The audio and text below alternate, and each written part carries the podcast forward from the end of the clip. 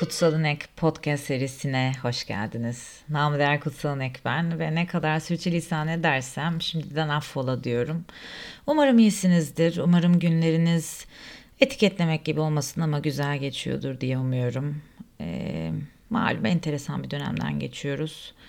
Bu aslında her değişim hayat içerisinde kendi hayatlarımız içinde de e, birer dönem ve değişimi ne kadar negatif veya pozitif olarak etiketlemeye çalışırsak o kadar değişimle aslında akamıyoruz. Değişim zamanlarında değişimle akmaya çalışın diyorum. Nerede kalmıştık? Bir üste, bir seviye daha diyoruz fiziki olarak düşünmeden denizin üzerindeki dağları ararken, dağ kalıntılarını, parçalarını ararken kalp çakrası diye geçiyor aslında. Anahata olarak geçiyor Sanskrit olanı. Çok e, enteresan anahata ayak basılmamış yer demek. Girilmemiş yer böyle girilmemiş yerleri düşün artık dünyada tabii insanoğlunun girmediği yer kalmadı fiziki olarak ama Amazonlar dahil olmak üzere e, bu konuları aktivistlerimize bırakıyoruz.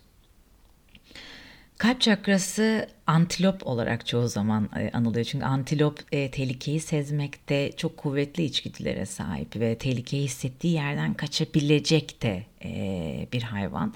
Bu yüzden daha çok kalp çakrasında antilop e, metaforu kullanılıyor.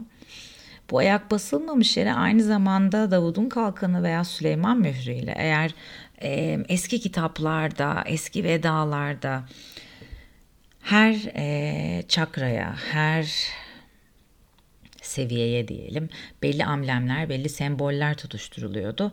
E, kalp çakrası, kalbin yeri e, burada Davud'un kalkanı e, heksagon olarak da düşünebilirsiniz. Süleyman mührü yer alıyor e, ve felsefe taşının bulunması olarak aslında biliniyor. Çok çok e, enteresan bir konudur bu da. Harry Potter'dan bunu hatırlarsınız. Bunu başka bir episoda aslında bırakacağım.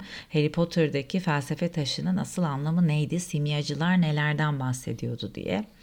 E, fakat kalp çakrasında temsil ettiğinden bahsediliyor. Kalbi yani temsil ettiğinden, kıpkırmızı halinden hatırlarsınız belki. Ve feleki e, atlas olarak aslında bahsediliyor hep kalp bölümünden insanın gönül deryasından iç içe geçmiş olarak dünyayı çevrelediği varsayılan e, sanal çemberler olduğundan bahsedilir. Feleklerden bahsediyorum. Yedi tanesi dünyanın kendi e, göğünden başlayarak yedi gezegenin feleği olarak bahsedilir e, sırayla yanlış hatırlamıyorsam ay felek de ay olarak başlıyor. Yani kamer diye geçiyordu. E, sonra felekle utarit olarak bahsediliyor. Yani merkür deniliyor. Bu böyle devam ediyor tabi işte yanlış hatırlamıyorsam gene altıncısı Jüpiter olması gerekiyordu. Hürmüz Erendiz diye bahsediliyor da. E, felek de müşteri olarak anılıyor. E, ardından Zühal geliyor. Felek Zühal yani Satürn anlamına geliyor. E, fakat şöyle bir şeyden bahsediliyor. 8. feleğin yani 7 gezegeni bitirdikten sonra bahsedilen 8. felek tabi bunların hepsi metafor bunların hepsi güzel hikayeler empati yapmamız için ezoterik öğreti dediğimiz şey aslında bu ee, ve bunu ses kaydı olarak yapmak aslında birazcık başlıklarla birazcık almak isteyenleri de sürüklemek anlamına geliyor bir dipnot olarak belirtelim felek ve bir de dokuzuncu feleğimiz var. Sekizinci feleğimiz gezegenlerden sonra sabit yıldızlar ve burçlar feleği olarak geçiyor. Ve dokuzuncu felek ise bütün felekleri çevreleyen, sarıp kuşatan her şekilde en büyük, en yüksek felek olduğundan bahsedilir. İşte bu feleğe de Atlas feleği olarak bahsedilir. Yani felek Atlas dediğimiz zaman anlaki bütün felekleri çevreleyen bir şeyden bahsediyoruz. Bunun da kalp bölgesinde yer aldığından insanın da kökten, dipten, ölüm, korkular, yargılar bunlardan yükselerek gelebileceği bir yerden bahsediyoruz. Tabii ki de e, bu öğretiler, bu konular çokça her yerde konuşuluyor. Bunu hepimiz biliyoruz. E, şimdi bir Google amcayı açsanız herhangi bir şey herhangi dakikada bulabiliyorsunuz ama e, bazı şeyler var ki bazı semboller, bazı bahsedilen şeyler Ön yargılara çok açık, insan yargılarına çok açık. Ee, biz genelde belki de Türkiye'de olduğumuz için mi bilmiyorum ama e, birçoğumuz için biz karmaşıklarla büyüyen bir ülkeyiz. e, karmaşıklık içerisinde büyüyen bir ülkenin psikolojisinin normal olmasını bence kimseden bekleyemeyiz. Özellikle e, gelişmekte olan ülkelerde, üçüncü dünya ülkelerini düşündüğünüzde. Tüketim toplumuyla kavrulmaya çalışılan, yolunu bulmaya çalışan, hele hele Türkiye'yi düşündüğünüzde doğu ve batı arasında kalmış bir yer olarak. İşte biz buralarda genelde o taraflara, tasavvuf tarafına, belki de kendi deyimimizi bile aslında doğup büyüdüğümüz yerdekini okumaktan kaçınıyoruz. Ee, şöyle bir durum aslında gerçekleşiyor. Kimseyi bir şeye inanmak için zorlayamayız. Bizim elimizde olan bir şey değil. Bunun kontrolü bizim elimizde değil. Fakat çokça etrafımda da görüyorum. Ben özel okulda büyüdüm e, daha batı ekollü olan bir okulda büyüdüm. O batı ekolünden çıktıktan sonra birçok arkadaşımın şu anda nerede olduğunu biliyorum. E, hepsinin sadece 9-6 e, ve bu hayat şartı. Bu yargılamak veya yadırgamak değil. E, fakat o batı ekolünün içerisinden kurtulmak çok zor. Belki de biz bu yüzden... E, ülkemizde olan birçok şeyde okumuyoruzdur diye düşünüyorum aslında. Çünkü baktığınızda e, insanlarla konuştuğunuzda birçok öğretileri takip ediyorlar, yapıyorlar. İşte yoga, zen, tasavvuf, kabala bunların hepsi dahil. Ama insanlarda daha çok taraf tutma e, tarafı daha hakim görünüyor. Bilmiyorum farkında mısınız ama bunların arasında kişisel gelişimden bahsediyorsak eğer bir şeyleri konuşurken ederken Bence en güzeli en azından okuyup bilmekten bahsetmiyorum. Biz bildiğimizi düşündüğümüz bir sürü şey var ama okumak. Biz çok değerli topraklarda büyüdük. Ben bunu 30 yaşımda anlayabildim. Ve içselleştirdim diyelim. Belki de anlamıştım ama içselleştirmem bu yaşımı aldı. Şükürler olsun ki güzel bir şekilde eğitimler aldım. Fakat eğitim almak değildi sadece olan başka şeylerin farkına varmaktı. Belki de insanlarla empatiyle yaklaşmaya çalışmaktı. Belki de aldığın, gördüğün yerlerden sonra insanlara yukarıdan bakmamaktı.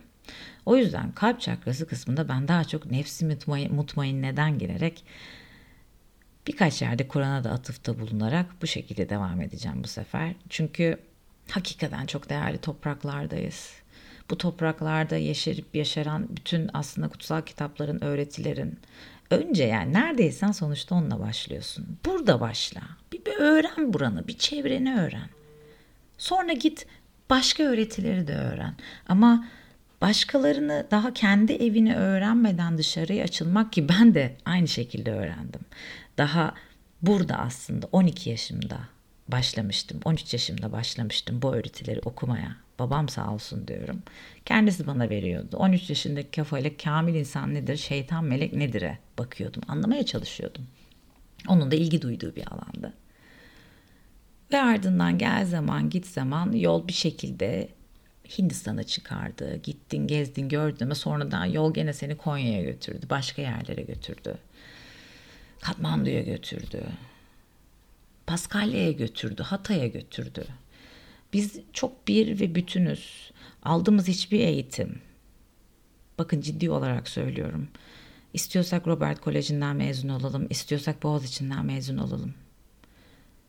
Gerçekten eğer aldığımız bütün bu eğitimi içselleştiremiyorsak, hayata damıtamıyorsak ve bunların yanı sıra eğer vicdan ve merhametle yola çıkamıyorsak yani gene kalp çakrasına geliyoruz aslında.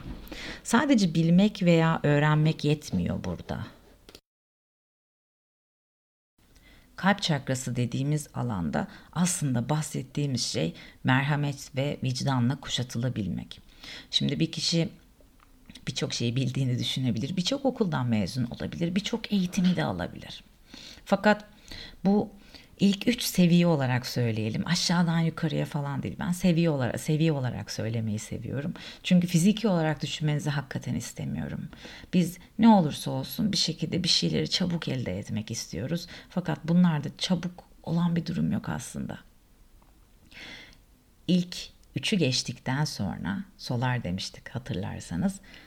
Kalp doğduktan sonra yani diyelim sır ortaya çıkıyor. Sırrın ortaya çıktığından bahsedilir hep.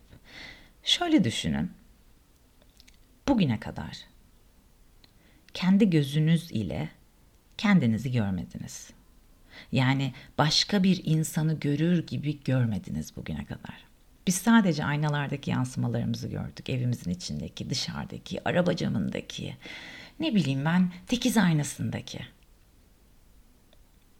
Ama kendi gözümüzle kendimizi görmedik. Fotoğraflarımızı gördük.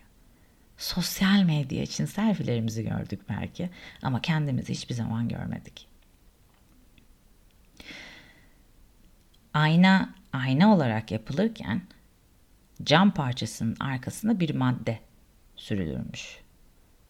Bu maddenin ismi Arapçadan da gelen sır. Sır. Cama sır sürülünce ayna oluyor. Hikmete bak. Yani aynanın arkasındaki sırrı sen görmeden aslında sırrın sana ne olduğunu da kimse söyleyemez. İşin de handikapı burada. Senin görmen gerekiyor. Yolunu senin yürümen gerekiyor. Ben de sana söyleyemem. Başkası da söyleyemez. Eğer yolu sen yürümezsen okuduğun kitaplar da sana bir şey söyleyemez. Sır ancak gören göze gözükür.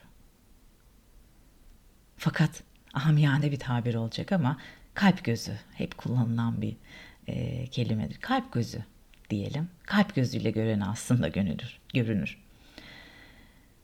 Ortaya çıkan sır sana şunu söyleyebilir. Nefsin ve ruhun birleştikten sonra ki nefs derken insana ait her şeyi lütfen katın içerisine. Bakın çok önemli noktalardan biri en azından bana göre. Biz mesela söylüyoruz ya sokakta haberlerde görüyoruz. İşte vay bunu yaptı işte kediye zarar veriyor. Ona bunu yapıyor. Çocuğa bunu yapıyor. Bunların hiçbiri güzel şeyler değil. Ama sorun şu ki hepsi insanın kapasitesine dahil. Eğer insanın kapasitesine dahil olan şeyleri biz görmezden gelirsek ve hayır dediğimiz vakit aslında çoğu şeye o zaman bir sonuç bulamıyoruz. Ve aslında bunu anlaşıldığı yerde eşik olarak bahsediliyor. Yani Süleyman Mührü veya Davut Yıldızı heksagram diye bahsetmiştim. Eşik ortaya çıkıyor. Bir level 7 diye bahsettik. 3 aşağısı, 3 yukarısı derseniz ortada kalan tek nokta aslında kalp yeri. Şimdi İngilizceden çevirirsek consciousness diye bahsediliyor genelde. E, bilinç diye çevriliyor Türkçe'ye ama aslında vicdan ve bilinç yeri demek. Yani Sanskrit'te de jivatma olarak geçiyor. Kalbin açılması anlamına geliyor aslında. Çünkü bilinç genişlediği vakit kalbin de genişlemesi gerekiyor. Sadece bilinç ve akıl yeterli değil. Gene burada bir şekilde e, herkes kullanıyor ama yani şurada bir dipnot tekrardan açıyorum. Arkadaşlar Mevlana sözlerini, Şems'in sözlerini ne olur aşk için paylaşmayalım ya. Kalp kırıklıklarımız için paylaşmayalım. Onlar çok daha başka bir aşktan bahsediyorlardı. Anlamını biliyorsak eğer paylaşalım dibine kadar. Ama Mevlana'yı, Şems'i falan birbirimize laf sokmak için kullanmayalım. Rica ediyorum. Devam edersek kalbin açılması dediğimiz yer aslında tevekkül diye çok e, metinlerde bahsedilmiştir. Tevekkül genelde hep kadercilik olarak anlaşılır. Yani Tanrı'nın yazdığına boyun eğme olarak anlaşılır. Ama e, orada da küçük bir handikap daha varmış aslında. Ben de yeni öğreniyorum. E, tevekkül yazgıya boyun eğmek olarak geçse bile aslında tam tanımında kalbin Allah'a güveni olacaktır olarak aslında geçiyor. Yani Allah kelimesi yerine Tanrı, Brahma, kimsenin inancına hiçbir şey dediğimiz yok. Ben bu kelimeyi kullanmayı seviyorum. Aslında bu duygu ben her şeyi Allah Tanrı Brahma'ya bıraktımdan ziyade çalışma hayatı ile gelen bir teslimiyet şuurundan bahsedilir aslında.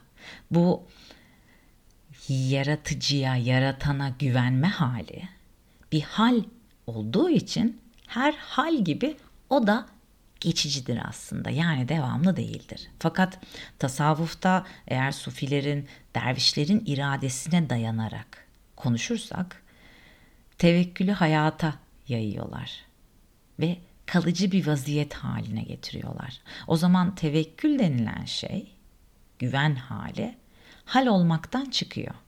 Makam vaziyetine geliyor.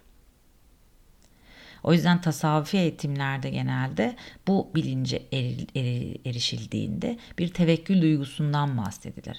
Yani artık e, nasıl diyelim kul yaratılış gayesine göre e, en uygun hayatı seçmesi için ve ona ulaşması için artık hani o şekilde yola girmiştir. Bu ben güveniyorum, ben güveniyorum bir duygu diyorum ya. Kalp doğduktan sonra sır ortaya çıkar. Yani ayna. Sırrın size ne olduğunu ben de söyleyemem. Söyleyene de inanmayın derim. Bu bölgede devam ettiğimizde aslında kalp çakrasının nefsi mutmainne olarak bahsedildiğini görürüz tasavvufta ve ayrı ayrı nasıl Hindistan tarafında mantralar varsa çakralar için e, bu tarafta da nefs mertebeleri için ayrı zikirler ve esmalar bulunuyor aslında. Mutmainli kelimesindeki çok tatlış bir yer var orada. Mutmain olmak yani huzur bulan nefs, huzur bulan kişi aslında anlamına geliyor. Yani artık huzuruna kavuşmuş insan, sakin, rahat, kendinden emin olan bir nefs var ortada. Kendinden emin olan bir benlik var. Eğer bir hata bak şimdi kendinden emin olmak demek o nefs hata yapmayacak anlamına da gelmiyor. Çünkü biz hala melek ve şeytan değiliz. Biz insanız. Ve unutmayın ki şu anda okutulan birçok öğretinin metinleri daha modern olmayan bir zamanda yazıldı. Biz şu anda çok fazla bir baskı altında bir tüketim toplumunda yaşıyoruz. Lütfen bunu aklınızdan çıkarmayın. Bizim yaşayabileceğimiz olan artık tekamül hali aslında hayatlar boyunca yaşanabilecek seviyede olan. Zaten bir sonraki episodlarda sahte bilgi olaylarına da girerken bu konulara da değineceğiz. Eee bir taraftan çok enteresan bir şekilde hepimizin duyduğu bir e, kelime vardır basiret. Basiretin açılması işte basiretim kapalı diye mesela bahsedilir. Basiretin açılması aslında her insana nasip olmazmış. Niye biliyor musunuz? Basiret kalp yeriymiş. Hani biz basiretim kapalı diyoruz ya. Aslında kendimizden bahsediyormuşuz ya ve kendi kalbimizden bahsediyormuşuz özünde. Basiretin açılması her insana o yüzden nasip olmuyormuş. Her insan bir önceden bahsettiğimiz o seviyeleri üç seviyede geçebilse de kalbin gözünün açılması herkese nasip olmuyor. Bunu da böyle yazalım. Çünkü gönül, marifet ve muhabbet kapısı. Ve gönül kelimesine ben aşığım. Marifet derken de tevekkülle gelen bir marifetten bahsediyoruz. Hani bahsettim ya dervişler, sufiler kulun yaratılış gayesine göre uygun hayatı seçmesi ve ona ulaşması için. Yani neyin yaratılışta ne varsa onunla beraber gidiyor. Aslında ki hani hep böyle bahsedilen potansiyelin potansiyelini keşfet dediğimiz var ya hani. Aslında bir yerde bir yerden sonra nefs terbiyesiyle de gelebilen bir şey.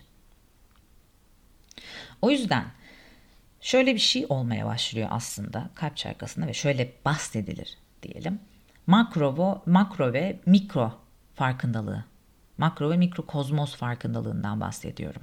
Yani as above so below diye bahsedilir. Yukarıda ne varsa aşağıda o var diye. Bütün düzenden bahsediyorum. Bizim gün içinde haberimizin olmadığı o bütün düzenden bahsediyorum. Bitkiler, hayvanlar, biz, hava, her şey ekosistem, neyi düşünüyorsanız düşünün. Kral kelebeklerini düşünün. Hep bu örneği veriyorum genelde ama çok da seviyorum bu örneği. Kral kelebekleri e, kral kelebekleri kendi kozalarının içindeyken Onları sadece besleyen şey karıncalar. Etraftan bir sürü karınca gelip kelebekleri besliyor ki kozadan çıkabilsinler, çıkabilecek kadar beslensinler diye. Kral kelebeği, kelebeği aslında karıncalar sayesinde yaşıyor. O yüzden makro ve mikro kozmos farkındalığı dediğimiz yerde yazın sahilde otururken koluna bir sinek konduğunda çat diye onu öldürmemekten aslında bahsediyoruz en özünde. Sokakta gördüğün insanı birbirinden ayırmamaktan bahsediyoruz. Dış görünüşüne göre kapalıymış, açıkmış, zenciymiş, beyazmış, Yahudiymiş, Hristiyanmış, Müslümanmış, ateistmiş. Kimseyi ayırmamaktan bahsediyoruz. Yani demem o ki adalet duygusundan da bahsediyoruz. Tapduk Emre'nin Yunus Emre serisinde çok güzel dediği bir laf vardır. Adalet suçluyu aramak değil, masumu aramaktır diye bahseder. Bizim gözlerimiz hep suçluyu aramak için bakıyor.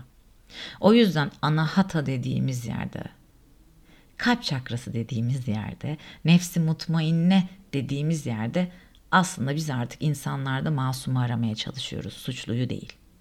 Çünkü huzur bulmuşuz ve tatmin olmuşuz. Çünkü niye biliyor musunuz? Her türlü ekstremden uzağız artık. Çünkü hiçbir ekstrem iyi değil. Körü körüne tek bir öğreti arkasına sığınmak, sadece senin düşüncelerini destekleyen şeylerin arkasına sığınmak, karşıt olduğun şeyleri okumamak. Niye biliyor musunuz? Biz araştırmıyoruz. Eğer araştırmaya başlarsak eğer belki kalp çakrasına doğru daha hızlı bir geçiş sağlayabiliriz. Biz çok tekiz ya. Bir sonraki bölümlerde görüşmek üzere. Öpüyorum hepinizi.